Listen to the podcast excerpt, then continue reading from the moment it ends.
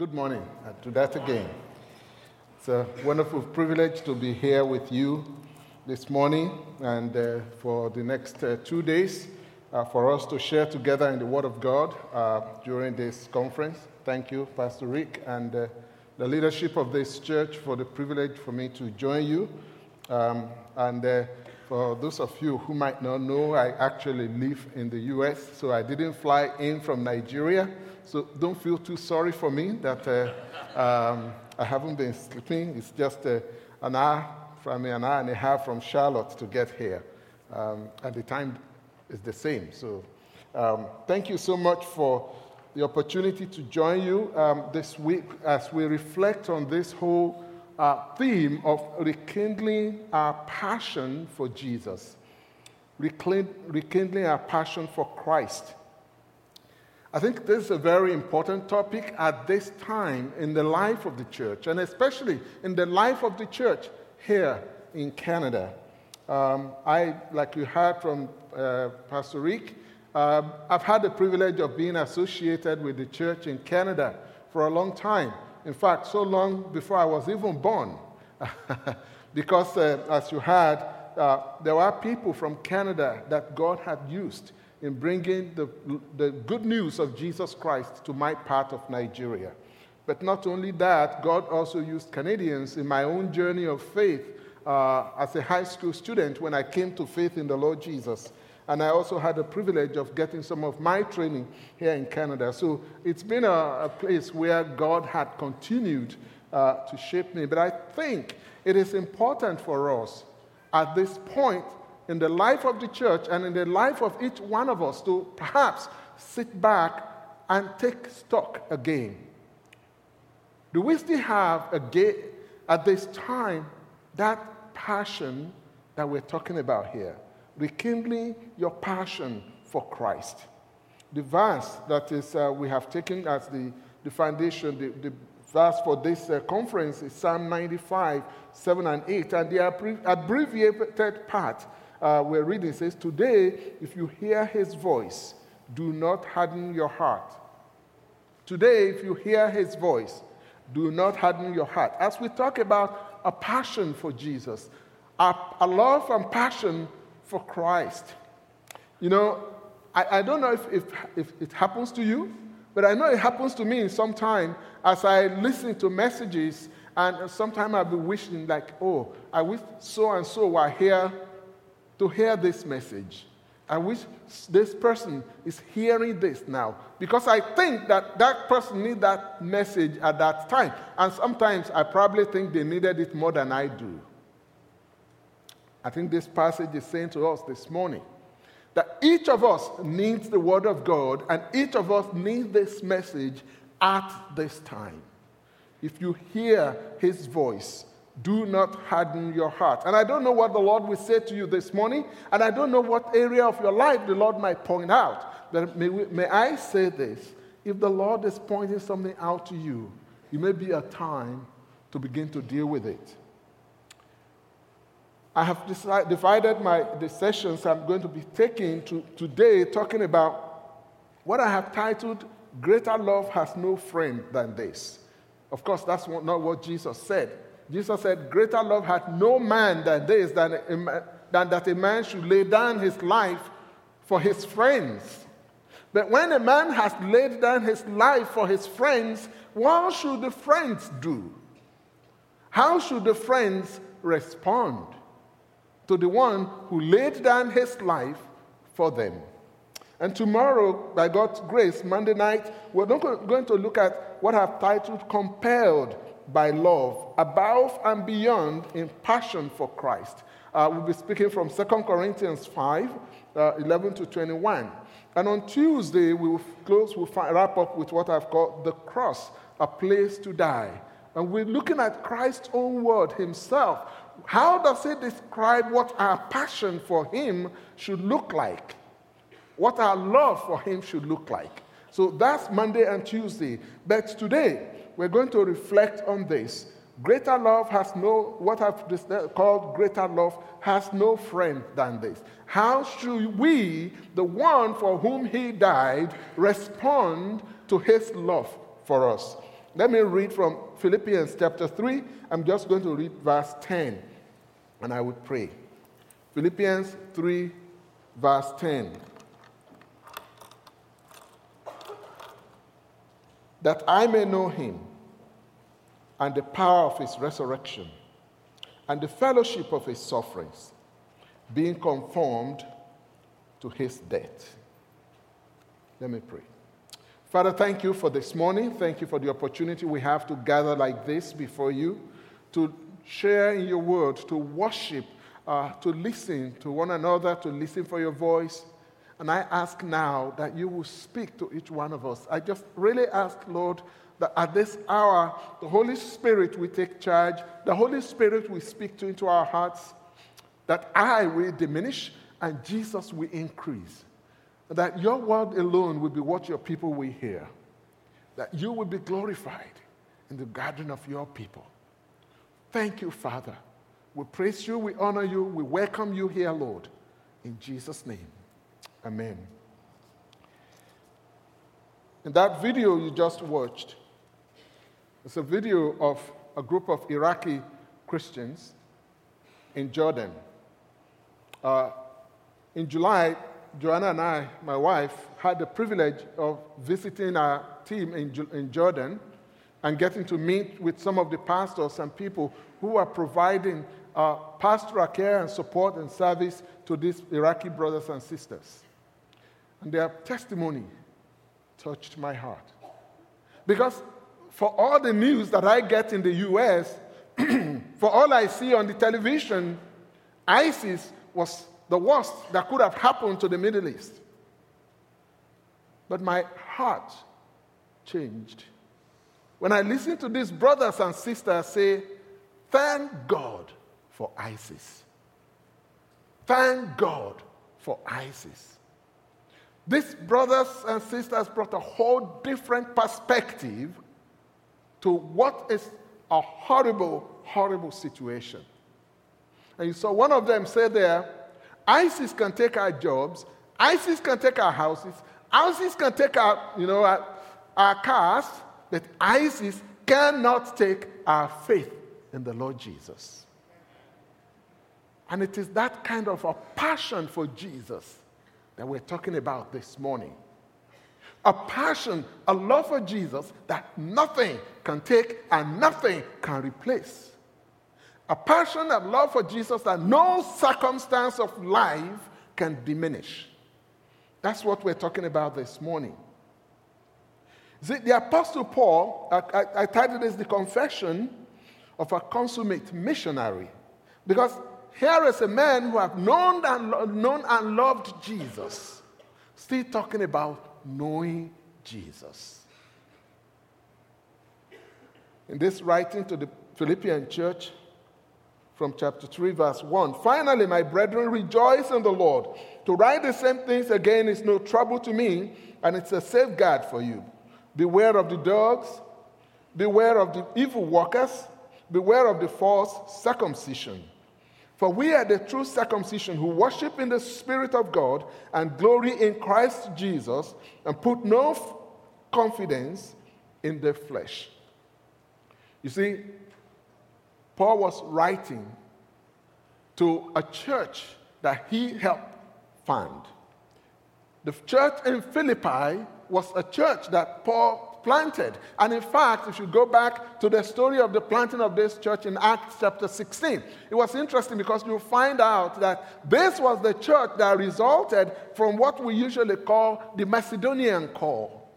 Paul, in a vision, saw a man of Macedonia saying to him, Come over to Macedonia and help us. In Acts 16. That was after Paul had tried to go into Bithynia and he said, The Spirit of Jesus didn't permit us. And then they tried to go into Asia and he said, The Holy Spirit prevented us. But then in a dream or in a vision, he called it, the Bible called it, he saw a man of Macedonia saying to him, Come over to Macedonia and help us. The very first place he landed in Macedonia was the city of Philippi, and that is the city to which he was writing. The church that came out of that visit of course, you know, in the life of Paul, his walk with the Lord was just amazing because I, I, I, used to tell people, see, as a missionary, if I had seen a vision of a man of Macedonia calling me to come and work in their country, when I get to Macedonia, when I arrived in Philippi, I would have started a men's fellowship. You see, because it was a man that I saw in my vision. All of my strategies would be how to bring the men to faith in Jesus. But you know, when your passion and your love for Jesus is such that you seek to know Him, you're walking with Him, you let Him just do what He wants to do. Interestingly, when Paul arrived in Philippi, the very first converts were not men. In fact, the very first people they shared the gospel with were not even men, it was women. Surprise, surprise. And not only that, remember, Paul wanted to go to Asia. The very first woman convert in Macedonia, that is in, in Europe, was an Asian woman. Lydia was an Asian woman. It was a, a woman, a seller of purple from the city of Thyatira. So, in other words, this church came out of a very unusual type of ministry, a, a, very specific work of the Lord. And this was the church to which, which Paul was now writing. Paul, at this point, had been in ministry for probably about 30 years. And he had planted many other churches. But this church was one church that Paul recognized as a church that participated in the gospel with him. He, he said to them, You have been a part, participant or in fellowship or a, a, a partner in the gospel with me from the beginning. And so this church is the church that he was writing to. And when you look at the way he started this chapter 3, it was very interesting. Finally, my brethren, rejoice in the Lord. To write the same thing again is no trouble to me, and it is a safeguard for you. Rejoice in the Lord. You ask yourself, who is writing this letter, urging others to rejoice in the Lord? It was a man in prison a man in prison, writing to those outside the prison, telling them to rejoice. Seemed like Paul and those brothers, those Iraqi brothers and sisters, have something in common. If a man in prison can write, rejoice, rejoice, and men and women who had lost everything, even their families, to ISIS can say, Thank God for ISIS. Then you know something is really different about these people. There is this something about their relationship with Jesus that is totally different. Rejoice in the Lord. Paul had something in this relationship, in his passion for Jesus, that is beyond what he can get and how life can go smoothly for him. It's a joyful passion that glories in Christ. A joyful passion that glories in Christ. In verse 4, he said, Although, so excuse me, from verse 3, for we are the true circumcision who worship in the Spirit of God and glory in Christ Jesus and put no confidence in the flesh. We are the true circumcision. Of course, writing this letter, Paul was addressing a particular issue that was coming up in the Philippian church. And the people that were called the Judaizers, uh, they had come into this church trying to kind of convince people that salvation in Jesus is incomplete without something else. It was belief in Jesus, it was faith in Jesus plus. And Paul was saying to them, no, it was Faith in Jesus and in Jesus alone. You see, they were telling them that apart from putting your faith in Jesus, in order to be saved, you also need to be circumcised. And Jesus, uh, Paul was correcting that. But perhaps even in the church today, we have some form of this or another. Some form of Judaizers that says that it's faith in Jesus plus something else. Or maybe even in our own lives, we have embraced that idea that so we have to do something to impress God. We, we have to do something more. It's not just faith alone. It's just it's also activities. It is the things we do to impress God. Brothers and sisters, we cannot impress God. We cannot do anything to improve on the love of God for us in Christ. Because He loves us totally. He gave Himself for us already. He's not going to improve on that, it's already done. So it's not faith and, it is faith alone. Because He said, you, by, by grace you are saved through faith. It is not your own work, it is the work of the Lord. Paul, writing to the Romans, he said, I am not ashamed of the gospel, for it is the power of God unto salvation for all those who believe, to the Jews first, and then to the Gentiles. It is the power of God unto salvation. This faith, this faith that results in a passion for Jesus, it's not a faith that you make up. It's not a list of precepts. It's not a list of laws. It is a relationship. And it's a depth of relationship that nothing can shake because it is the power of God unto salvation. I think today the tendency is for us to, to, to, to kind of make the faith of Christ into some academic exercise where we have a list of things in our head, and if we agree to that, then we are saved. No, you are not saved by the things in your head, you are saved by faith in Jesus Christ. Even we, evangelicals, fall into this trap where we have a list of things that if you do these things, or if you agree to this list, then you are all right with God. No, it's not faith and, it is faith alone. And the complete work of Jesus Christ, his death and resurrection, that is the relationship that brings us into that, this particular passion and love for Jesus. In verse 4, Paul said, Although I myself might have confidence. So he was talking about these people are telling them, you have to be circumcised. Paul was saying, no, you don't need to be circumcised. And if those people think they have something to boast of, I have more. He said, although I myself might have confidence even in the flesh, if anyone else has a mind to put confidence in the flesh, I far more.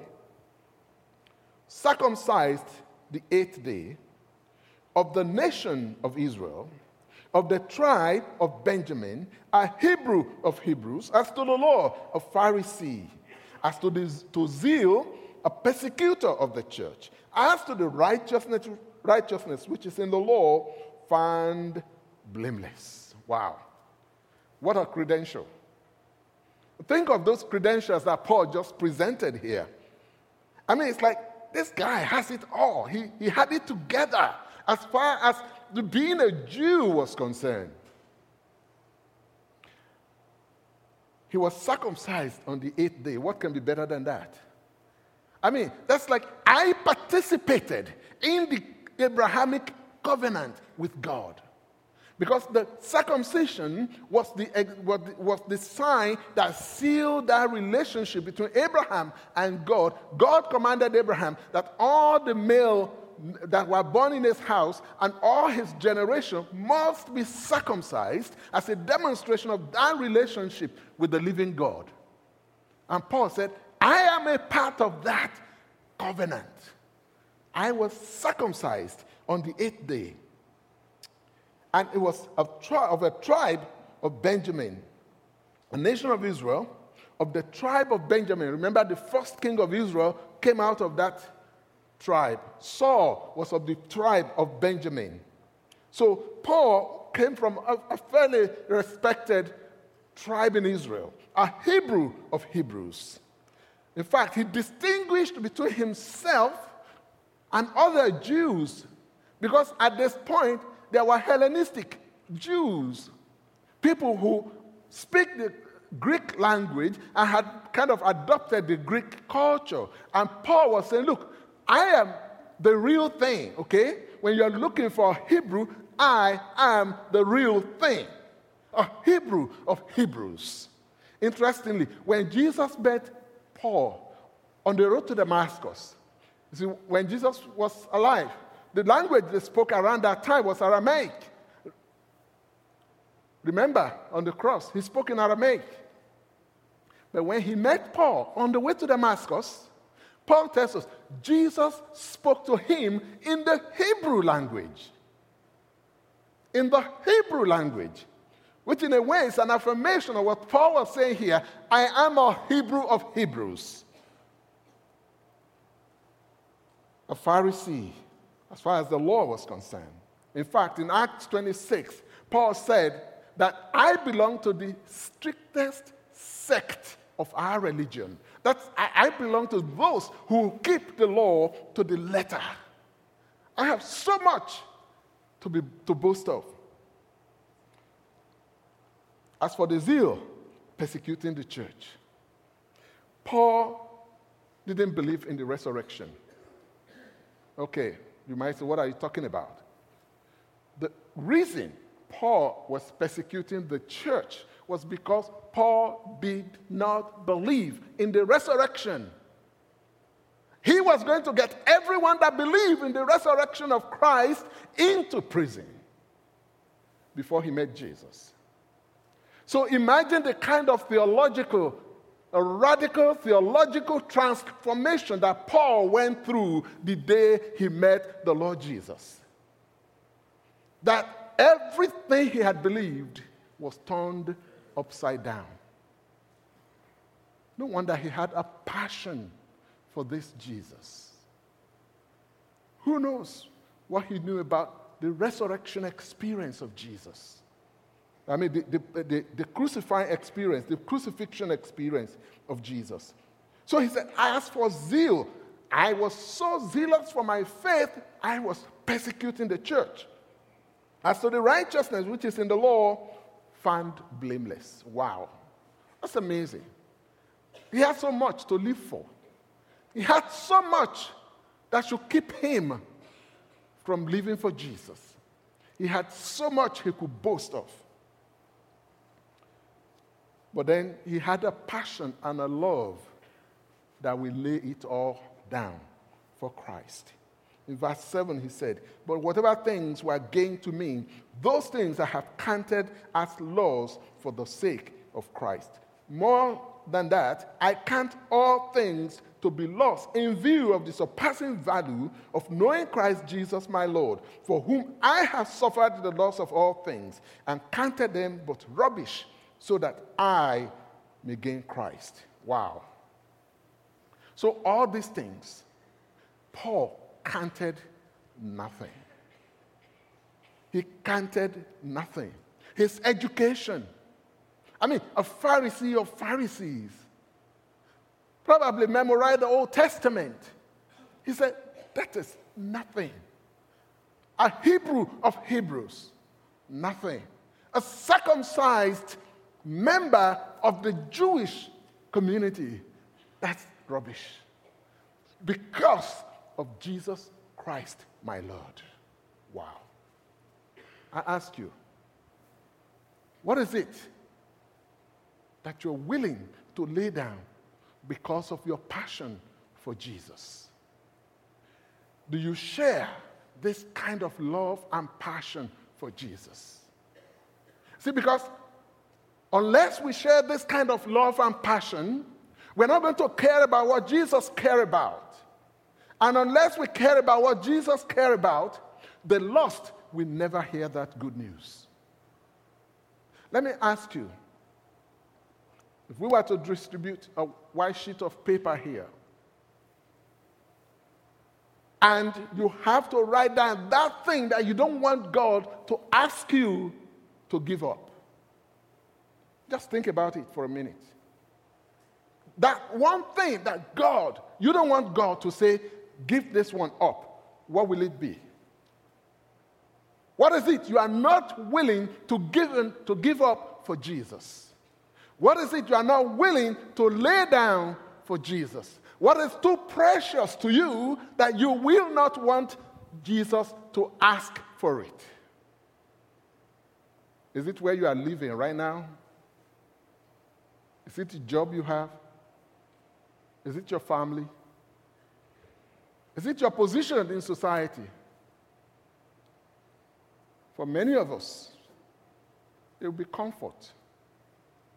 And I tell you, that's one of the greatest problems of the church today, particularly the church in North America. You see, persecution does not kill the church of Christ. Persecution purifies the church of Jesus Christ. You had those brothers and sisters there. They, were, they lived and they were still living under persecution, and they were testifying that all those things can be taken away from them. But Jesus cannot be taken away. A passion for Jesus, a love for Jesus that's not willing to lay down everything like Paul is a love and a passion that does not yet know who Jesus is. Because when you know Jesus the way Paul knows him, you recognize that there is nothing that is worth holding back. You see, the church has bought into a life of comfort. In fact, whether we're evangelicals or well, name it, claim it, I think we've all bought into some, for, some form of uh, wealth kind of faith, some kind of prosperity kind of faith, where we want the good things. We want to stay where life is comfortable. We don't want God to ask us to step out of our comfort zones.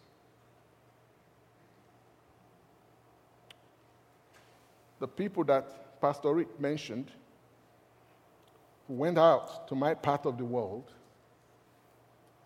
they gave up everything.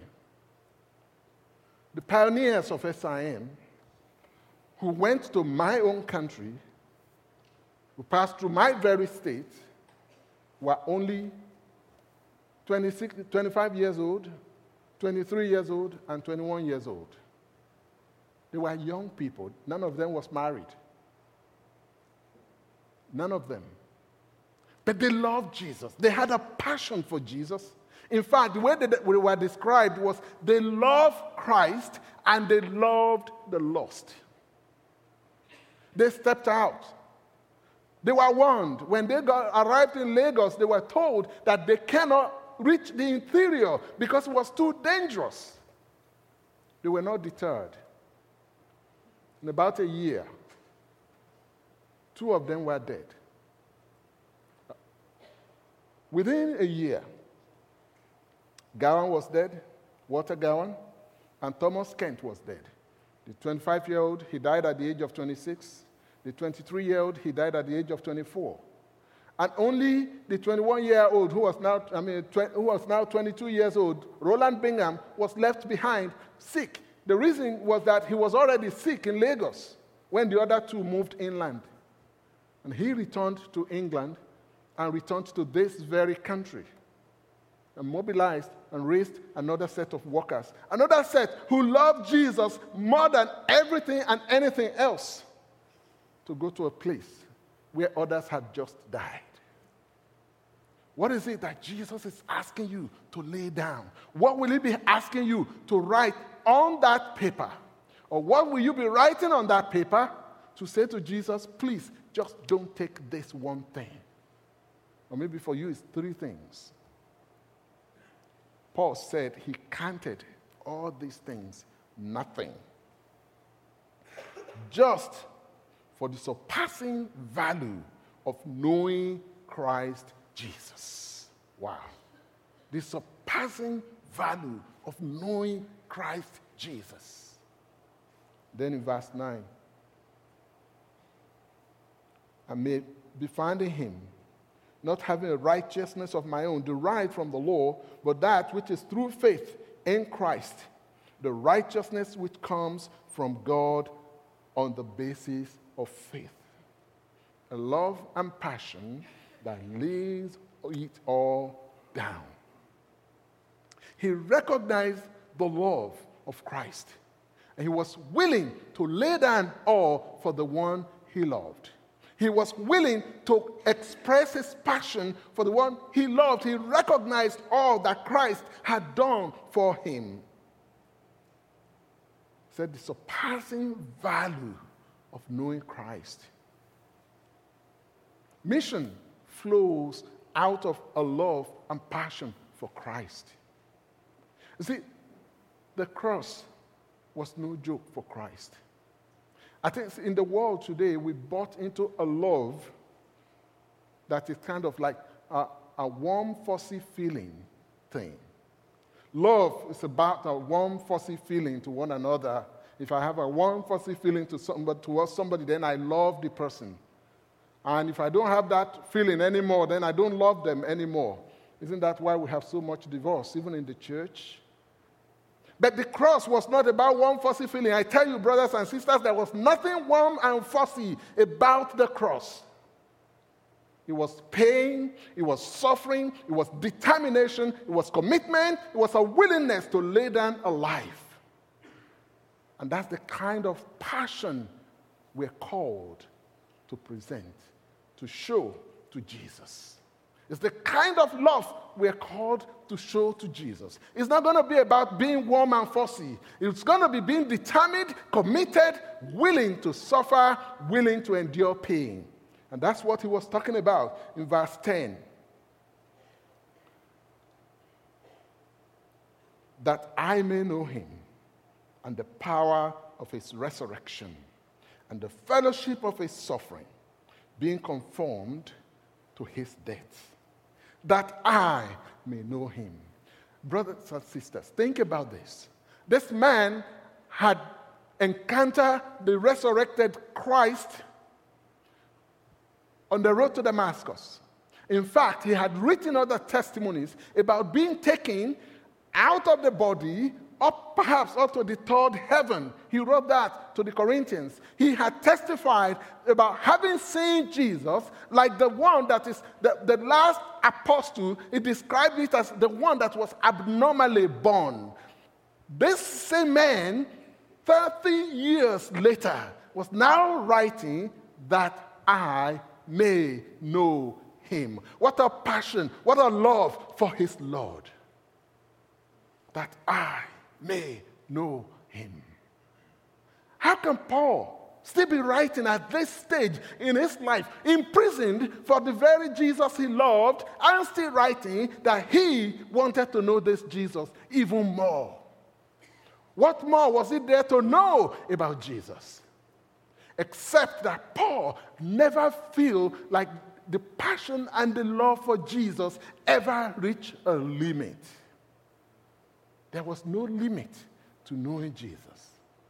A man in prison was writing that I may know him and the fellowship and the power of his resurrection and the fellowship of his suffering. What more does he want to suffer? So, when we talk about a passion for Jesus, a love for Jesus, what kind of image does that create in your mind? When we talk about reviving our love for Jesus, what are you imagining that was going to look like for you? Because here was a man in prison for his love for Jesus, still writing from prison that he wants to know this Jesus even more. Even more.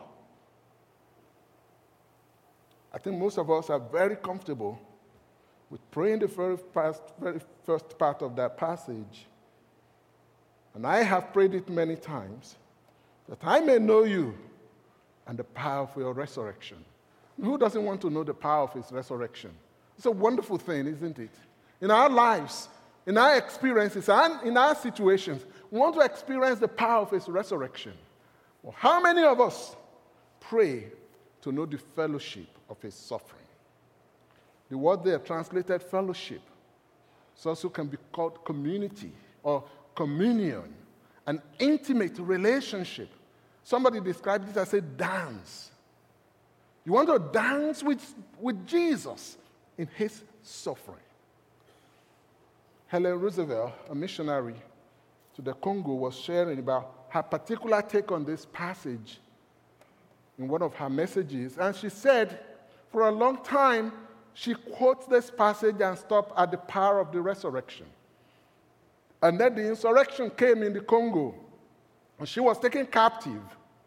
And she suffered unbelievable and uh, things that cannot even be talked about.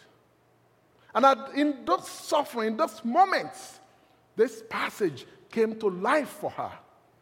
And then she recognized the fellowship of his suffering. And then she said, and under my breath, I prayed that I may be conformable to his death. The fellowship of his suffering. Many of us don't want any part of that. But for your passion and love for Jesus to be what it should be, to come alive, we must be willing to, to share in the fellowship of his suffering. And I don't know what that is going to look for, like for you. I don't know what it is like for you right now in Canada, but I know that that kind of a faith is a faith that you cannot hide. A fellowship, a passion, a love for Jesus that's willing to share in his fellowship or the fellowship of his suffering is a faith that is alive. And a faith that is alive is a faith that cannot be private. No, you cannot hide a passion like this because it's a passion that's willing to suffer, willing to pay the price, to fellowship with Jesus, not only in the power of his resurrection, but also in the fellowship, in the dance, in the intimacy of his suffering. This week, is about our passion for Jesus. That passion, re- renewing that passion we have to cost us something. If it doesn't cost you anything, then you know that it's not what the Bible is talking about. That faith, the renewing of our passion and our love for Jesus, must cost us something. It cost Paul everything. What are you willing to give up for that? Because he went on to say, I'm going to wrap up in verse 12 not that I have already obtained it or have already become perfect, but I press on so that I may lay hold of that for which also I was laid hold of by Christ Jesus. In verse 13, he said, talked about this one thing I do, forgetting that lies behind and reaching forward to what lies ahead. And in then verse 14, he said, I press on toward the goal of the prize of the upward call of God in Christ Jesus. What was that upward call of God? In Acts 13, again, I mean, in Acts 26, from verse 17, from verse 16, Paul tells us that when he encountered the risen Christ, Jesus said to him, I'm sending you to them that you may bring them from darkness to light, from the dominion of Satan to God, that they may receive forgiveness of sins and an inheritance among those who are sanctified by faith in me. Interestingly, he concluded that statement by saying, I have not been disobedient to the vision from heaven. What is the upward call of Christ for you? And how will your passion for Jesus demonstrate that. Greater love have no friends than this that they will live out their passion and their love for the one who died and rose again for them. Do you love Jesus? Do you truly love Jesus? Do you love Jesus in your head, in your mind, mentally? Or do you love him in your heart do you love him emotionally? What will Jesus ask you to lay down? What will it cost to show your passion and love for him? Let me pray. Father, thank you for this morning. Thank you for your word. Thank you for your people. Thank you for the privilege we have to respond to you. I pray now that our hearts will truly align with yours. And our spirit will respond to yours as we lay it all down, that we may live out a life of passion and love for Jesus wherever you have called us. In Jesus' name, amen.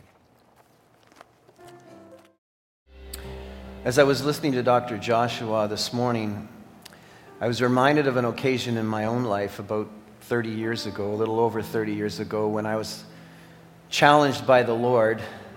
In one of those times of whatever, whenever, wherever, and I made that general, passionate commitment to the Lord.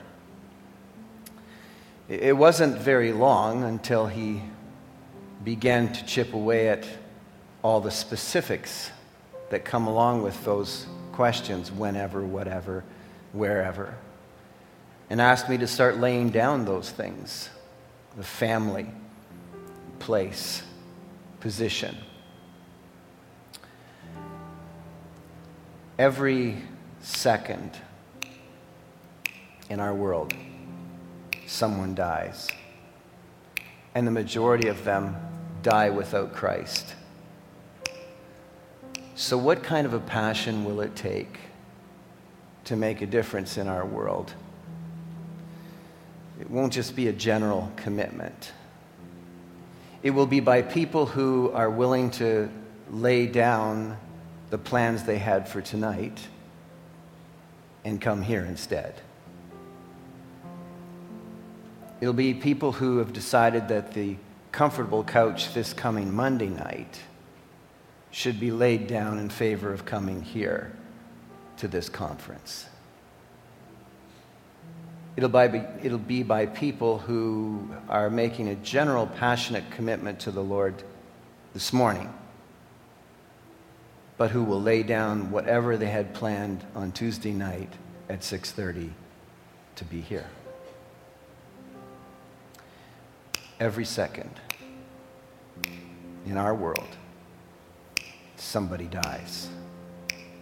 And most of them without knowing Jesus.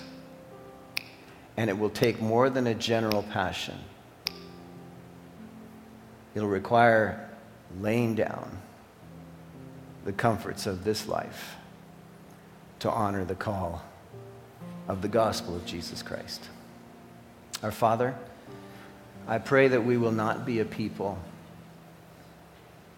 who talk about how much we love Jesus in our heads and how passionate we are in general. But where you knock on our hearts and ask us to lay it aside so that we can honor your call in our lives, we will respond. We will be people who will consider everything we have as loss for the awesome privilege of having Christ, the power of his resurrection, and the fellowship of sharing in his sufferings, that we may be conformed to his image and experience his death and his resurrection. For Jesus Christ, I pray. Amen.